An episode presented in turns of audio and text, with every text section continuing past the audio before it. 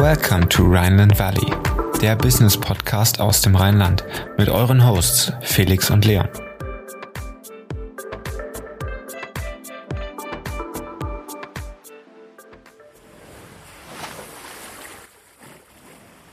Herzlich willkommen im Rheinland Valley, der Business Podcast für zwischendurch. Heute mit Jakob Fati. Jakob ist Serial Entrepreneur, Gründer von FitX, die heute zweitgrößte Fitnessstudio-Kette Deutschlands, ebenfalls Gründer von seinem aktuellen Case Crealize, einem Inkubator oder beziehungsweise sogar Company Builder und YT Industries, ein Mountainbike-Startup direct to consumer, also direkt über einen Online-Shop.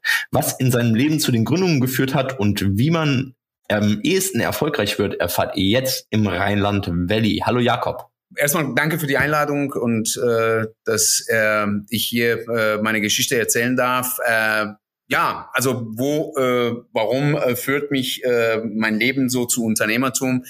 Äh, muss ich eine kurze Anekdote und Geschichte erzählen. Also in jungen Jahren, also mein Vater war Professor an der Uni und äh, er hatte eine kleine Bibliothek zu Hause gehabt und äh, ich war, glaube ich, neun, acht, neun, auf jeden Fall ganz, ganz äh, jung und habe dann irgendeine äh, dicke Schwatte bei ihm in Bibliothek äh, gefunden. Das waren Jahreszusammenfassung von einer äh, Tageszeitung bei uns im Iran und äh, bin dann, äh, hab da mal ein bisschen durchgeblättert und bin auf eine Serie sozusagen äh, der äh, Bio Kurzbiografien äh, einige Self-Made-Milliardäre gestoßen. Sehr kurz, sehr kurzweilig geschrieben. Die habe ich damals gelesen und da war so ein äh, verliebter, glaube ich, äh, kleiner Junge, der sich so Schmetterlinge im Bauch bekommen hat und hat so total so Howard Hughes oder äh, Onassis, der von null äh, ein, ein, einer der größten Reedereien der Welt aufgebaut haben, oder Rockefeller, der eine große Immobilienportfolien der,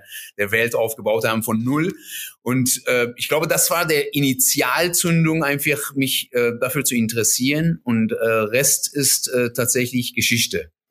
Wie bist du denn dann nach Deutschland gekommen? Weil du hast ja gerade gesagt, du warst damals noch im Iran. Das heißt, irgendwie musst du deinen Weg ja nach Deutschland gefunden haben. Warum war Deutschland dann dein Ziel und war Deutschland überhaupt von Anfang an dein Ziel? Äh, nee, eigentlich nicht. Also Deutschland war für mich so eine Art äh, Fluchtort. Ich habe äh, durch einen äh, ganz dumme Zufall, der auch eine unternehmerische eigentlich Hintergrund hatte, ähm, weil ich ähm, in jungen Jahren mit meinen Eltern in äh, Jugoslawien eine zweijährige Aufenthalt hatte, habe Kroatisch gelernt und dann bin nach Iran zurück und habe dann als Dolmetscher gearbeitet.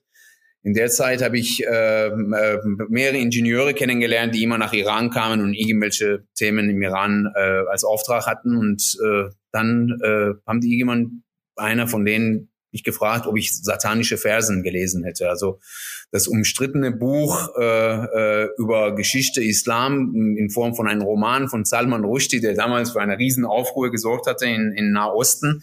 Ja, äh, habe ich gesagt, natürlich nicht, denn das ist tabu und äh, fast stand äh, fast Todesstrafe, äh, wenn man das Buch äh, eigentlich äh, besessen hat. Und äh, ja, gesagt, getan hatte, dieser äh, gute Ingenieur mir das Buch mitgebracht. Ich habe es dann Kommilitonen an der Uni erzählt und dann hieß es, ey, warum äh, übersetzt du nicht das Buch? Das lässt sich bestimmt gut verkaufen.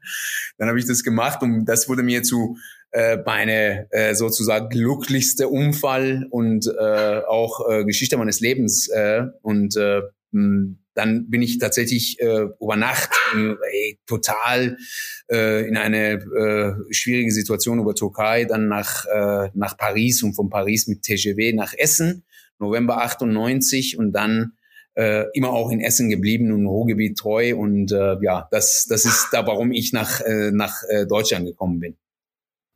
Ja, auch der Teil ist ja schon irgendwie eine Biografie wert. Jetzt ging es in Deutschland ja dann auch nochmal glamourös weiter. Du hast aber damals angefangen, so wie ich das verstanden habe, als Trainer bei McFit. Wie bist du überhaupt da hingekommen? Das stimmt. Also ich habe ja, so wie es halt äh, auch ein vielleicht Student mal in seinem Leben erfährt, erstmal viele, viele Jobs. Erstmal Asylantrag gestellt, dann anerkannt worden, dann habe ich angefangen, äh, die Sprache zu lernen äh, dann während der Sprachschule habe ich dann verschiedene Jobs gemacht, gekellnert, auf dem Fischmarkt gearbeitet und war aber ähm, ziemlich sportlich und habe immer Sport gemacht und Fitness war auch ein Teil meines Lebens. Und irgendwann in dem Fitnessstudio, wo ich angemeldet war, äh, stand, äh, dass äh, die einen Trainerschein subventioniert am Mitglieder verkaufen. Und da habe ich gesagt, okay, bevor ich immer diese unterschiedliche Jobs mache, dann mache ich einfach einen Trainerschein. Und das war der Opener zu Fitnessindustrie.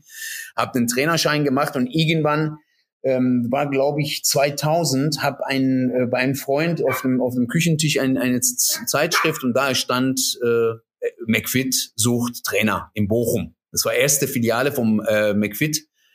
Da habe ich mich beworben, äh, dann bin als Aushilfstrainer angefangen oder beziehungsweise da war, damals war ja 600 Euro Job, äh, 600 Mark Job, äh, dann von ähm, Aushilfstrainer zu festangestellten Trainer, dann Filialleiter, dann Bereichsleiter, Vertriebsleiter und dann Mitgeschäftsführer 2004. Ähm, habe ziemlich steile sozusagen Karriere gemacht und dann äh, 2004 tatsächlich dann mich ähm, äh, getrennt von festangestellten Verhältnissen und habe meine erste Geschäft gegründet. Das war ein Immobiliengeschäft. So war die Geschichte in sehr, sehr kurze. Ja, also auch, auch McFit hat dann über die 21 Jahre seit 2000 auch sehr interessante Wachstumsstory hingelegt. Deine, dein Weg hat sich da 2004 getrennt. Ähm, jetzt hast du es gerade gesagt, du hast dann mit einem Immobiliengeschäft angefangen, aber dann kam auch FitX. Was war da so der, der zündende Punkt, dass du deine eigene Fitnessstudio-Kette ins Leben gerufen ja, hast? Kann ich erzählen. Also ähm, ich habe eigentlich mit einem Partner damals äh, 2005 Schulte und Fati GmbH gegründet. Äh, das war Schulte und Fati Projekt Immobilien- und Projektentwicklungsgesellschaft und auch total innerhalb sehr kurzer Zeit. Äh, das Immobiliengeschäft kannte ich gut, weil ich damals eine Expansionsgeschehen von von McFit sehr äh, große Rolle gespielt habe, habe die Mietverträge verhandelt, habe die Baustellen betreut und so weiter und so fort und habe sehr schnell viel über Immobilien gelernt und war auch in Immobilien tatsächlich sehr erfolgreich. 2003 während meiner Tätigkeit für McFit hatte ich ähm, die Idee und hatte ein paar ähm, ja, Schwachstellen bei McFit so ein bisschen für mich äh, rausgefunden und habe gesagt, ey, das Produkt ist zu männlich, ist zu hardcore, ist zu zu viel Eisen, zu viel einfach äh, ähm, äh, Männer behaftet und habe gesagt, ey, wenn man diese Produkt mal weiblicher machen würde, wäre das vielleicht eine andere, vielleicht nochmal Facette habe dann damals den Namen mal äh, so ein bisschen ausgedacht, hat alles in eine Schublade gelegt und hatte ich ja auch immer gesagt, ey, ich kann meinen Mentor, der Rainer Schaller, der Gründer von äh, McFit, nicht rückenkehren und werde auch nicht rückenkehren und werde dann im Immobilienbusiness bleiben. Und äh, dann 2007 habe ich mich äh, geschäftlich und privat bisschen mit ihm in die Haare bekommen äh, es gibt ja unterschiedliche Spekulationen und Gerüchte im, im, in der Welt, was, wie, wie wir auseinandergegangen sind. Aber da war eine geschäftliche äh, Disput. Auf jeden Fall war für mich dann ähm, kein so diese Vorhang des Charmes oder des Loyalität mehr da. Habe ich dann äh, die aus der Schublade Fittix rausgepackt. Der Name da war, Domain, alles da war, Gedanken, Ideen und so und äh, tatsächlich 2007 angefangen und 2009 äh, die erste Filiale in, in äh, Stoppenberger Straße in Essen eröffnet. Tatsächlich auch nicht jetzt den, das Rad neu erfunden, sondern das Konzept ein bisschen verbessert, etwas äh, weniger Haken, noch mehr äh, Angebot äh, weiblicher gestaltet. Dann durch die Kurse, die auch in dem Preis enthalten waren, war auch dann äh, sehr viel, sehr viele weibliche Kunden da. Man kennt das ja, wenn äh, Frauen da sind, dann kommen auch viele Männer. Sehr einfache Formeln. Und äh, dann hat es auch gut funktioniert und dann sehr schnell auch expandiert. Dann irgendwann auch Investor äh, aus der deutschen Familienunternehmen dazugeholt und, äh, das heißt aber, FitX ja. ist so ein bisschen auch aus dem Immobiliengeschäft entstanden, oder?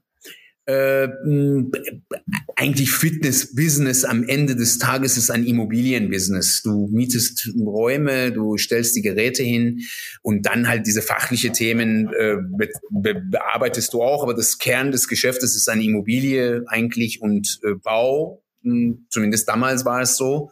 Mittlerweile ist äh, Fitness viel komplexer geworden.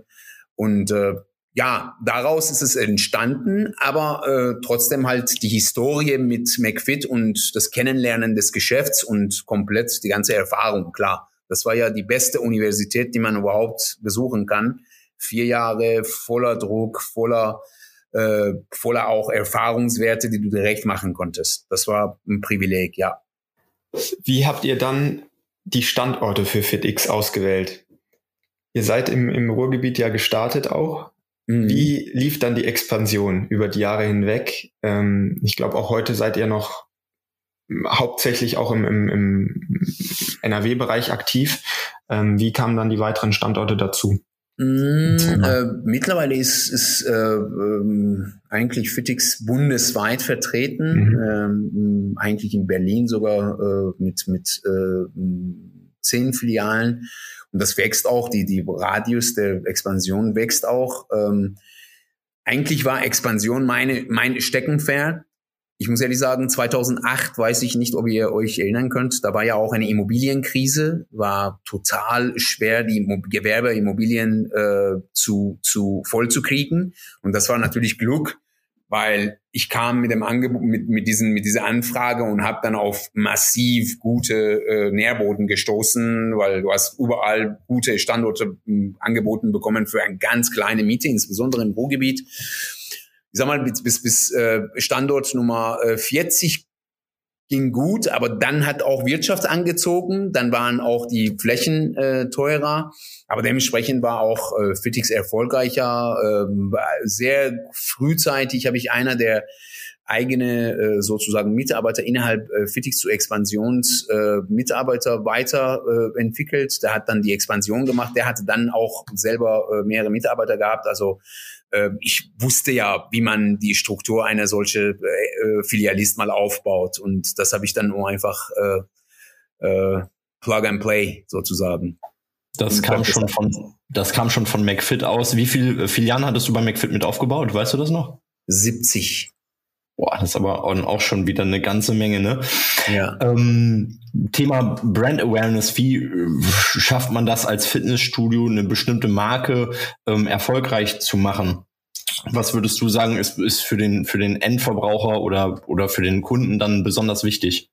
Ja, also ich hatte da auch mal äh, total äh, sehr oft auf intuitiven und so total logische Menschenverstand mal äh, alles so gemacht, keine so äh, gehypte irgendwelche Markenstrategien und so. Hab dann erstmal der Name ist äh, total interessant, wie der Name Fitix entstand. Irgendwann saß ich mit in meiner äh, Arbeitszimmer in meiner Wohnung in äh, Essen, Burg-Altendorf unten im Keller und habe mit einem Kumpel darüber nachgedacht, wie man ein Fitnessstudio nennen würde, wenn man so eine große Filialist aufbauen will. Und dann haben wir gesagt, okay, zwei, drei Kriterien, also so kurz wie möglich, äh, einfach am besten nicht mehr als fünf Buchstaben und hat seinen Tippex in der Hand gehabt. Ich weiß nicht, ob ihr schon mal Geschichte gehört habt. Und dann äh, habe ich gesagt, ja, iFit, O-Fit, äh, dies Fit, das Fit. Und dann war Tipex und dann irgendwann kam diese Wort Fitex. Also abgeleitet von Tipex und Fitex. Und dann habe ich gesagt, eh, wegstreichen, FitX äh, löst sich gut an.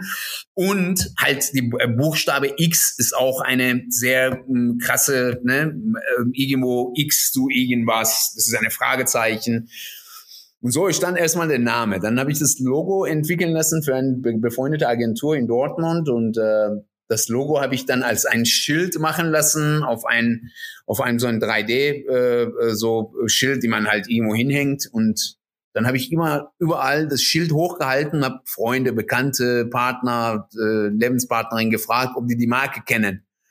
Und ich sage, neun von zehn haben die gesagt, ja, irgendwo habe ich das gesehen. Da habe ich gesagt, okay, das ist erstmal ein gutes Zeichen. Dann habe enorm Wert dran gelegt, ähm, keine hm, Marketing in dem Sinne zu machen, sondern äh, die Marke hm, per äh, eigentlich Word of Mouth.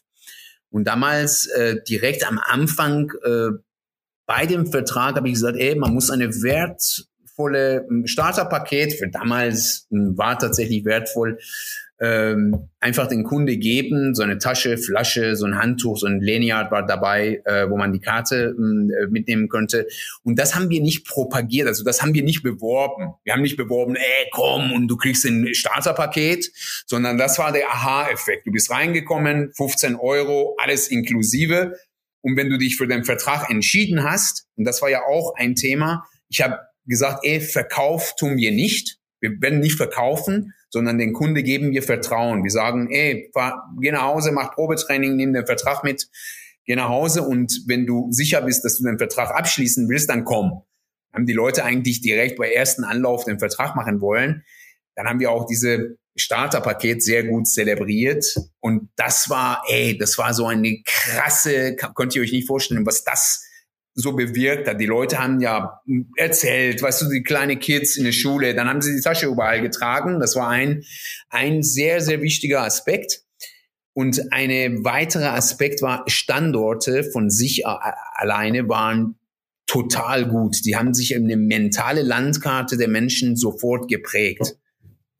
Vierspurige Auswahlstraßen mit viel Verkehr ich habe Außenwerbung war mein, meine absolute Steckenpferd, also richtig krasse Außenwerbung immer genehmigt zu bekommen und dann auch bewerben und dann auch so eine orangene Leuchtleiste um den Gebäuden herum. Und ich glaube, das hat tatsächlich zu dieser Brand Awareness oder Bekanntheit geführt. Und dann später erst über irgendwelche kleine Sports, dies, jenes. Aber die Grundsätze am Anfang war Word of Mouth und der Standort selbst ganz interessantes Thema jetzt, was, was mich noch interessiert in dem Kontext. Wie habt ihr das Wachstum finanzieren können damals? War es also die erste, die erste Filiale, wo ihr angefangen habt, wo ihr aus den Gewinnen raus ja, ich habe ja, äh, ja, ich habe ja ähm, also mit den Immobilien echt innerhalb drei Jahre richtig, richtig gut Geld verdient, weil ich das Geschäft gut kannte. Habe die erste äh, äh, paar Groschen hm, einfach zur Seite gelegt und konnte auch fünf Studios selber sozusagen finanzieren. Ein Studio hat gekostet damals, weil ich ja Boot gestrappt habe, wenn man was Bootstrapping nennen kann, ähm, hat gekostet so 800.000 Euro. Ich habe sehr, sehr stark alles selber gemacht mit befreundete Handwerker, dies, das. Habe ich versucht, immer alles sehr, sehr günstig zu machen. Aber sehr schnell, erste Filiale, habe ich einen Anruf bekommen. Das ist auch eine interessante Geschichte, wahrscheinlich auch für den äh, äh, Audienz. Äh, ein Anruf bekommen von einem äh, befreundeten Gerätehersteller in Deutschland, der gesagt hat, ey, eine Ihre in Irland sucht eine Beratung im Bereich Fitness, Bereich Budget Fitness. Und ich bin auf dich gestoßen. Hast du Bock, dich mit denen zu unterhalten? Also klar. Dann äh, ja, dann, dann und dann äh, fliegen wir dahin. Äh, der Typ hat ein Privatjet nach Düsseldorf geschickt. Wir sind nach äh, Dublin geflogen, so total, so äh, total krass. Bin da hingeflogen. Äh, ja, Mr. Dunn, also Ben Dunn. Ähm, äh, Dunn Stores sind sehr, sehr bekannt in Irland und England. Die haben so ein Department Store gehabt à la Karstadt. 104 Stück, haben die irgendwie 4 Milliarden Euro Umsatz gemacht und der Dunn hatte sich von der Familie getrennt und er hat sich im Bereich Fitness getummelt und in Irland zehn Studios gehabt und er hat gesagt, er, er will McFit machen in Irland und England. Ob ich mich, ob ich, ob ich äh, ihn beraten würde, habe ich gesagt, hey, normalerweise gerne, aber es gibt nicht viel zu beraten. Da gibt es zwei, drei Formeln, musst ihr darauf achten. Und ich habe mein eigenes Business und ich kann eigentlich habe ich keine Zeit und äh, wenn du willst, du kannst nach Deutschland kommen, dir das angucken, meine Operations, denn gerade gar nichts läuft. Das war erste Filiale und äh, dann vielleicht können wir was zusammen machen.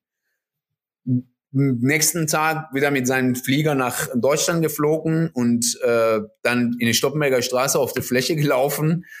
Diese Mr. Dunn, also richtige Cowboy. Äh, dann hat er gesagt, okay, was muss ich äh, geben, damit ich hier mitmachen kann? Habe ich dann gerechnet, habe ich und so viel angegeben, nach Irland geflogen, ohne jegliche Vertragsunterzeichnung hat er mir das Geld überwiesen erstmal. wo ich erstmal erklären musste, wo, woher das Geld kommt. Richtig, richtig, äh, total so wie im Film. Und der hat am Anfang bis dritte Filiale, also Essen, Münster und Dortmund mitgemacht.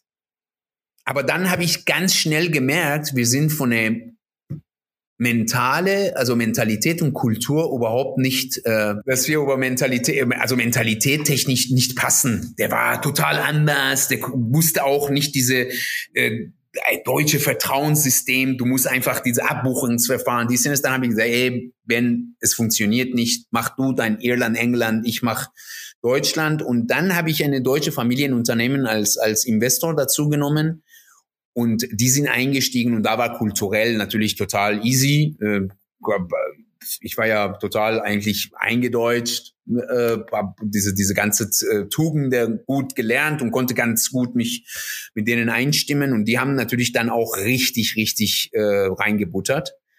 Und dann konnten wir massiv expandieren. Also ich muss ehrlich sagen, Jungs, also ich hätte auch Fitix selber groß machen können alleine. Es wäre ein bisschen äh, länger gedauert, aber wäre auch genauso groß und genauso ähm, genauso geworden. Aber ich war, also ich hatte kein Geduld. Ich wollte nur schnell. Es musste schnell gehen und wollte immer einfach.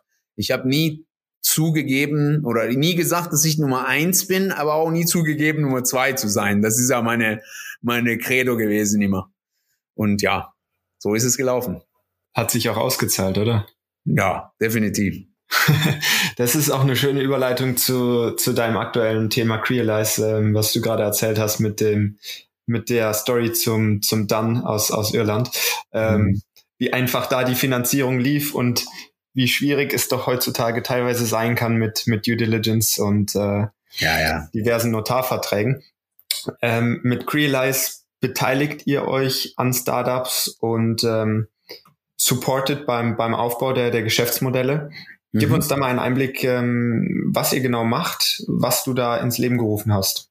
Ja, also das ist auch tatsächlich entstanden. Also die, ich will euch ein bisschen äh, das Bild geben, wie die Initialzündung war.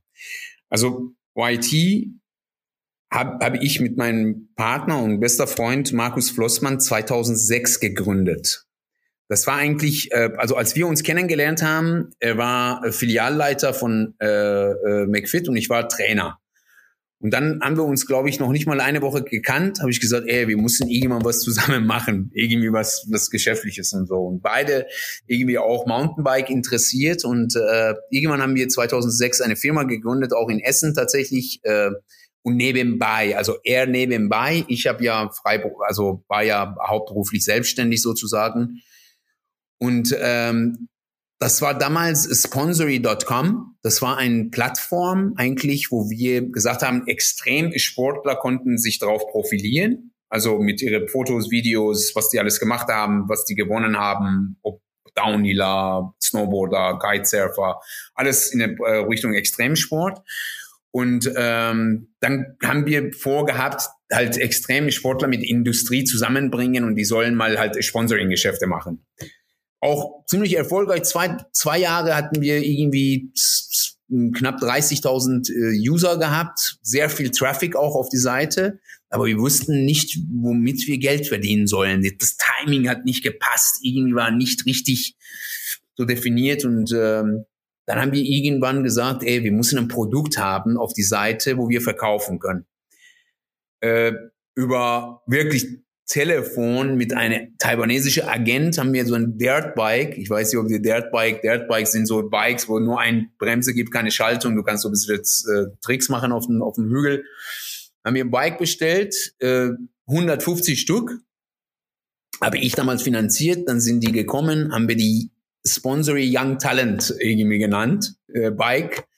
Dann hat mein äh, Partner das Ding auf dem Schulter genommen, zu äh, Freeride gegangen, Freeride Magazin und hat gesagt, ey, wir haben, wir sind neu auf dem Markt, wollt ihr diese Fahrrad nicht testen?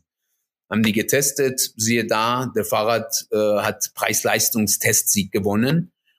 Die Räder haben wir auf dem Sponsory-Seite gestellt, die waren in zehn Tage ausverkauft. Und das war Initialzündung so für YT. Dann haben wir aus dem Young Talent, Young Talent haben wir Young Talent Industries gemacht YT, der Name. Aber der Markus, mein Partner, hat noch gearbeitet bei, bei McFit als Marketing äh, Head, Head of Marketing. Und dann äh, habe ich damals gesagt, ey Markus, du musst, wenn, dann echt jetzt einfach raus aus der Nummer und dich dem widmen, weil ich kann nicht äh, mein und das hier machen, das wird zu viel, das wird nicht Fokus geben. Auf jeden Fall. Und ähm, er war total vorsichtig, hat er gesagt, ey, ich habe gerade ein Haus gekauft, Abdalien, meine Frau, dies, jenes. Also ich habe ihm aber auch richtig gepusht. So gepusht, dass es auch ähm, äh, seine Frau mal so eine Bürgschaft unterschrieben hat für zwölf Monate, dass es sein Gehalt bekommt, dass es nicht irgendwie alles runtergeht. Und das war Initialzündung für eine Crealize, weil ich habe gesagt, ey, es gibt so viele talentierte Menschen, weil er ist ein begnadeter Marketer und Produktmensch aber halt ihm hat ein klein bisschen diese einfach Push gefällt, äh, Mut machen und so. Und ich habe gesagt, ey, es ist zwar cool, mal ein äh, Filial, eine Filialist im Bereich Fitness zu werden, eine Bike-Marke ins Leben zu rufen mit einem Partner, aber wie cool wäre es, wenn man äh, Businesses filialisieren kann, wenn man permanent Menschen mit bestimmte Talente findet und die befähigt und, in einem, und mit diesem naive Gedanke habe ich einfach angefangen, so ein bisschen rumzubasteln. Und das war ja auch immer meine, mein, mein, mein, das war, das ist immer noch meine Art, irgendeine Idee immer wieder aus der Schublade rauszuholen, ein bisschen dran zu basteln, wieder reinzulegen und dann auf den richtigen Timing zu warten. Und du hattest dir auch schon einiges an, an äh, Wissen und Knowledge angeeignet über die Jahre ja. und konntest das natürlich dann auch wieder an Startups weitergeben, oder? Ja, ja, total, total. Also das war ja auch, als allererstes war diese Mut und einfach machen Kultur. Ne? Das, das ist das, was mich sehr nach vorne gebracht hat. Ich habe nicht viel äh, viel nachgedacht und geplant, sondern irgendwann an einer Stelle, wo es, wo ich wusste, okay, das, das ist etwas da drinnen, dann auch gemacht und dann Ausdauer und paar andere sozusagen äh, Zutaten und dann hat es auch einigermaßen äh, geklappt alles. Und ähm, da habe ich gesagt, ey, ich habe immer Anekdote, auch wenn, wenn ich in Gespräch mit irgendwelche Leute zusammengekommen bin, die immer gesagt haben, oh, ich hatte diese Idee auch gehabt. Also die Idee, die, die ich halt umgesetzt hatte, habe ich gesagt, ey, Idee zu haben, um umzusetzen, sind zwei Paar Schuhe. Und dann da draus auf Creation und Realization wurde diese aus meiner Sicht großartige äh, Name Crealize geboren, äh, also Creation und Realization ist meiner Meinung nach dann, wenn du die merchst, dann entsteht auch ein neuer Verb. Wir sagen ja auch jetzt Crealizen, was ich total cool finde. Und äh, ja, dann habe ich die Marke, also den Domain damals Crealize Comba frei, habe ich angemeldet, habe ich die Marke angemeldet, aber alles in die Schublade gelegt. Das war 2012, ne? Und äh, ja, 2015 war dann soweit, wo ich gesagt habe, nee, jetzt muss einfach gemacht werden. Es gibt so viel Potenzial in Deutschland, es gibt so wenig einfach äh, Initiativen in Ruhrgebiet insbesondere, diese wahnsinnige Gebiet mit 19 Universitäten, 6,3 Millionen äh, Menschen in engstem Raum, alles da, aber warum gibt es nicht diese Unternehmertum? Mit dieser Gedanke einfach rein und äh, 2015 gegründet, auch total offen für alles. Und was macht Crealize? Wir nennen uns Company Builder, Investor, aber vor allem äh, People Developer. Also ich glaube, das ist, also das ist meine persönliche Überzeugung, dass jeder Mensch eine unternehmerische DNA in sich hat, die du da aber aufwecken musst, in der Richtung, wo er auch Interesse hat und das gut findet und, und Leidenschaft dafür hat. Und äh, wir sind total offen auf allem. Äh, dies, das, auch nicht direkt irgendwo gehypte Berliner ähm, Tech-Startup, sondern nee, ganz handfeste Dinge wie Gastronomie, wie, wie ein Wellness äh, sozusagen Produkt. Wellness, wahrscheinlich kennt ihr auch in Essen, äh, auch aber eine App für mentale Fitness, Mindshine. Und dann haben wir einfach mh, hm, reingegangen und alles so ein bisschen gemacht. Äh, gute Co-Founder immer dazu gefunden, äh, eigene Ideen oder Ideen von außen einfach zu, zu uns geholt, haben wir dann äh, mit natürlich Netzwerk, mit Geld, mit diesen ersten Schritten, die man einfach als, als Gründer braucht, äh, auch mitgeholfen. Und äh, immer noch sind wir uns am Erfinden. Was sind wir wirklich? Was ist unsere Kern sozusagen, äh, Kern, äh, Kernaussage? Aber ich kann ehrlich sagen, wir, wir, wir in, bei Queerlines, wir, wir sind Company Builder, aber sind wir auch, sind wir auch People Developer, weil äh, sind Leute zu uns gestoßen oder sind Gründer, die jetzt bei uns im, im, in, innerhalb Crealize Kosmos drinnen sind, waren früher Mitarbeiter von mir bei, bei Fitix die dann irgendwann halt äh, von Fitix dann zu Clearlize und dann eigenes äh, Unternehmen hochgezogen haben. Und diese Kultur wollen wir auch so weiterleben. Jakob, super interessant und ich glaube, wir könnten für jede einzelne Station einen eigenen Podcast machen. Du hast so unglaublich viel zu erzählen und es macht so den Anschein, dass irgendwie alles, was du anpackst, äh, zu Gold wird, ähm, jetzt über den, den Podcast, den, den wir jetzt besprochen haben. Ähm, wir sind aber leider schon am Ende und wir hoffen, dass du nächstes Jahr dann nochmal am Start bist und wir das Ganze nochmal ein bisschen vertiefen können. Sehr wir haben jetzt noch unsere Kategorie Private Insight. Sechs Fragen für dich vorbereitet, drei unternehmerische, drei privatere. Wenn du bereit bist, starten wir damit jetzt. Jetzt. Bin bereit. Okay, fange ich an. Was ist dein Lieblingsbegleiter im Alltag? Ist es das Mittagessen, dein Laptop, dein Handy oder der Kaffee? Mein, Handy. Dein Handy. Mhm. Das ist der Helfer des Alltags, sehr cool. Ähm, in welcher Stadt weltweit würdest du am liebsten noch ein Office haben? Außer im Ruhrgebiet. Äh, in Essen. Äh, in äh, Essen. In New York. In New York. Sehr schön. Ähm, hast du einen aktuellen Liebling in deinem Portfolio beziehungsweise im Portfolio von Crealize? Kicks. Alles klar, dann kommen jetzt die privateren Fragen. Gehst du ins Fitnessstudio momentan? Und ähm, was muss ein Fitnessstudio in jedem Fall haben, dass du sagst, okay, das ist schon mal so grundlegend das, was ich brauche? Ich habe ein Privileg, ich habe ein Gym zu Hause. Ich hatte einen Indoor-Pool in meinem Haus. Ein Indoor-Pool habe ich äh, äh, das Wasser rausgeschmissen und habe da drinnen das Gym aufgebaut. Und ich brauche eigentlich nichts, äh, eigentlich äh, ein Rack, wo man Klimmzüge machen kann und paar, äh, paar kleine Zubehör. Ansonsten alles eigene Körpergewicht, Hits und so weiter und so fort. Alles klar. Zweite Frage ist, ich glaube, wir teilen beide die Liebe so ein bisschen zu Mallorca. Welche Stadt magst du auf der Insel am liebsten? Valdemossa. Valdemossa. Und entweder oder Frage, ein Basketballtraining mit LeBron James oder ein Mountainbike, eine Mountainbike-Tour mit Nicolas Vouillot, dem zehnfachen Weltmeister im Downhill-Mountainbiken. Wo wärst du eher dabei? Downhill-Biken. Alles klar. Jakob, vielen Dank fürs Dabeisein. Vielen Dank für diesen super interessanten Podcast. Und wir hören uns bestimmt dann nächstes Jahr nochmal, um deine Geschichte nochmal ein bisschen weiter auszuführen und ein bisschen tiefer ins Detail zu gehen. Es hat sehr viel Spaß gemacht und wir hoffen, dass du noch einen schönen Abend hast. Mach's gut. Ja. Danke. Ja, das war's auch schon wieder mit der aktuellen Folge Rheinland Valley. Wir würden uns sehr freuen, wenn du uns weiterempfehlst, damit wir noch mehr Reichweite bekommen. Und wenn du auf iTunes zuhörst, würden wir uns sehr freuen, wenn du uns eine positive Bewertung hinterlässt, damit der Podcast auch noch besser auffindbar wird. Wie immer findest du in den Show Notes alle Informationen und wir sagen bis zum nächsten Mal und ciao.